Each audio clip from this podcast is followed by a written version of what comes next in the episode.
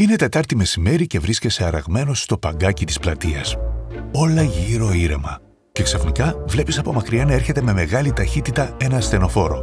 Το ακούς, αλλά αυτό που παρατηρείς σου κινεί το ενδιαφέρον.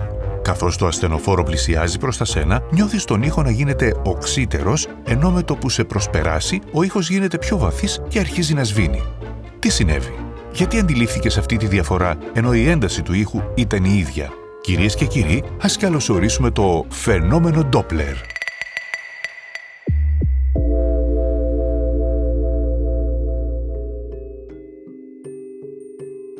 Το 1842, ο Αυστριακός φυσικός Κρίστιαν Ντόπλερ παρατηρεί αύξηση ή μείωση στη συχνότητα ενός κύματος, καθώς η πηγή και ο παρατηρητής κινούνται ο ένας ως προς τον άλλον. Το φαινόμενο αυτό προς τιμήν του πήρε το όνομά του και ονομάζεται φαινόμενο Ντόπλερ.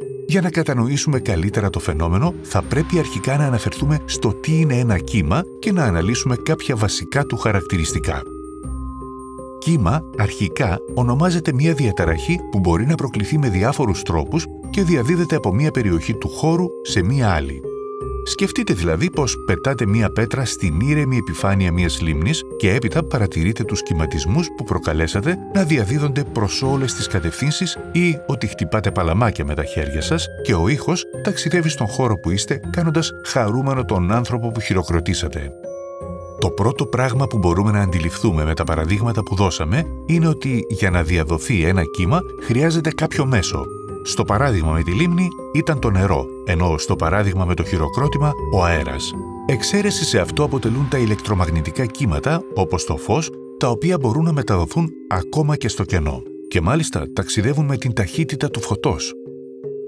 Και τώρα θα χρησιμοποιήσουμε το παράδειγμα με τον κυματισμό που προκαλέσαμε στη λίμνη για να ορίσουμε κάποια βασικά χαρακτηριστικά των κυμάτων που θα μας φανούν χρήσιμα στην κατανόηση του φαινομένου Doppler. Τα χαρακτηριστικά αυτά είναι το μήκος κύματος, η περίοδος και η συχνότητα. Όποιοι από εσάς δεν κάνατε κοπάνα την ώρα της φυσικής, ίσως σας φαίνονται γνώριμοι αυτοί οι όροι. Αλλά επειδή σε πολλούς ο καφές του κηλικίου ήταν απαραίτητος, ας δώσουμε από έναν ορισμό. Μήκος κύματος είναι η απόσταση στην οποία η εικόνα του κύματος επαναλαμβάνεται πλήρως και λίγο πιο αυστηρά είναι η απόσταση μεταξύ δύο διαδοχικών κορυφών ή κοιλάδων μέσα στο κύμα. Στο παράδειγμά μας με τη λίμνη, αν δούμε τα κύματα καθώς διαδίδονται και παγώσουμε την εικόνα, θα δούμε τις κορυφές των κυμάτων. Η απόσταση από μία κορυφή μέχρι την επόμενη είναι το μήκος κύματος. Ο χρόνος τώρα που απαιτείται ώστε ένα κύμα να διαδοθεί σε απόσταση ίση με το μήκος κύματός του είναι η περίοδος.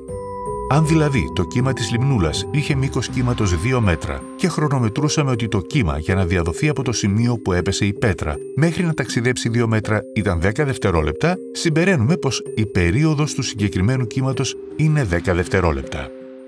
Και πάμε τώρα στην συχνότητα που θα παίξει καθοριστικό ρόλο στο Doppler Effect. Στη λιμνούλα έτυχε να βρίσκεται τώρα και ένας βάτραχος σε κάποια απόσταση από το σημείο που πετάξαμε την πέτρα. Συνεπώς, ο βάτραχος μετά από λίγο θα νιώσει τις αναταράξεις που προκαλεί ο κυματισμός. Αν τώρα υποθέσουμε ότι ο βάτραχος ήξερε να μετράει και μετρούσε ότι σε ένα δευτερόλεπτο ανεβοκατέβηκε πέντε φορές, το συμπέρασμά του θα ήταν πως η συχνότητα του κύματος είναι 5 Hz. Συχνότητα λοιπόν είναι ο ρυθμός επανάληψης του κύματος ανά χρόνου. Το φαινόμενο Doppler έχει μεγάλο πλήθος εφαρμογών από την επεξήγηση του ήχου της ειρήνας του ασθενοφόρου μέχρι τη μελέτη της διαστολής του σύμπαντος. Θα ξεκινήσουμε την επεξήγησή του στο παράδειγμα της ειρήνας του ασθενοφόρου. Αρχικά, να υποθέσουμε πως τόσο εμείς, δηλαδή ο παρατηρητής, όσο και ο πομπός, δηλαδή η σιρήνα, είναι ακίνητα. Όλα ξεκινούν με την ενεργοποίηση της ειρήνας που θα παίξει το ρόλο της πηγής. Ξεκινώντας λοιπόν να πάλετε, μεταδίδει την ενέργεια αυτή στα μόρια του αέρα και αυτά με τη σειρά τους στα γειτονικά τους και κάπως έτσι θα φτάσει σε εμάς ο ήχος της ειρήνας. Οπότε έχουμε μία πηγή που προκαλεί ένα κύμα και σαν κύμα που σέβεται τον εαυτό του θα έχει και μία συχνότητα. Οι συχνότητες που αντιλαμβάνεται το ανθρώπινο αυτή είναι μεταξύ των 20 και των 20.000 Hz. Όσο μεγαλύτερη είναι η συχνότητα των ηχητικών κυμάτων, τόσο πιο οξύς είναι ο ήχος που ακούμε. Όπως είπαμε λοιπόν, το ασθενοφόρο, άρα και η σιρήνα του, είναι αρχικά ακίνητα. Τα ηχητικά κύματα που προκαλούνται από αυτήν έχουν μια συγκεκριμένη συχνότητα και ταξιδεύουν προς τα εμάς και εφόσον και εμείς και η σιρήνα είμαστε ακίνητοι, η συχνότητα που εκπέμπει η σιρήνα θα είναι ίδια με τη συχνότητα που ακούμε εμείς. Και στο σημείο αυτό να επιστρέψουμε στο παράδειγμα της λίμνης και να κάνουμε μία μικρή τροποποίηση. Ας υποθέσουμε ότι ο βάτραχος είναι εκεί που ήταν ακίνητος και θα δέχεται τα κύματα που φτάνουν σε αυτόν, αλλά τα κύματα τώρα δεν θα τα προκαλεί η πέτρα που πετάμε, αλλά μία πάπια, η οποία πάει πάνω κάτω και προκαλεί κυματισμό.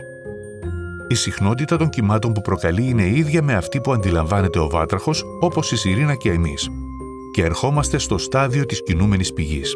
Η πάπια λοιπόν, εκτός του ότι κινείται πάνω κάτω, αποφασίζει να κινηθεί προς τον βάτραχο παρατηρητή. Αυτό που συμβαίνει τώρα είναι ότι ο βάτραχος νιώθει τα κύματα να έρχονται πάνω του με μεγαλύτερη συχνότητα, μιας και η πάπια συνεχίζει να προκαλεί τον ίδιο αριθμό κυμάτων, αλλά στην ίδια υπάρχουσα ταχύτητα των κυμάτων έρχεται να προσθεθεί και η ταχύτητα της πάπιας με τον ίδιο τρόπο που αν οδηγείτε το αυτοκίνητό σας με 100 χιλιόμετρα ανά ώρα και ένα άλλο όχημα έρχεται μπροστά εσάς με 100 χιλιόμετρα ανά ώρα, όταν περάσει από δίπλα σας νιώθετε την ταχύτητα πολύ μεγαλύτερη από 100, δηλαδή 200. Το συμπέρασμα λοιπόν είναι πως ο αριθμός των κυμάτων που φτάνουν στο βάτραχο στον ίδιο χρόνο αυξήθηκε, άρα αντιλαμβάνεται συχνότητα μεγαλύτερη από αυτή που παράγει η πάπια τα κύματα. Σε αντιστοιχεία τώρα με την κινούμενη σιρήνα, καθώς αυτή πλησιάζει προς τα εμάς, η συχνότητα που αντιλαμβανόμαστε είναι μεγαλύτερη από τη συχνότητα της πηγής, οπότε ο ήχος μοιάζει περισσότερο οξύς.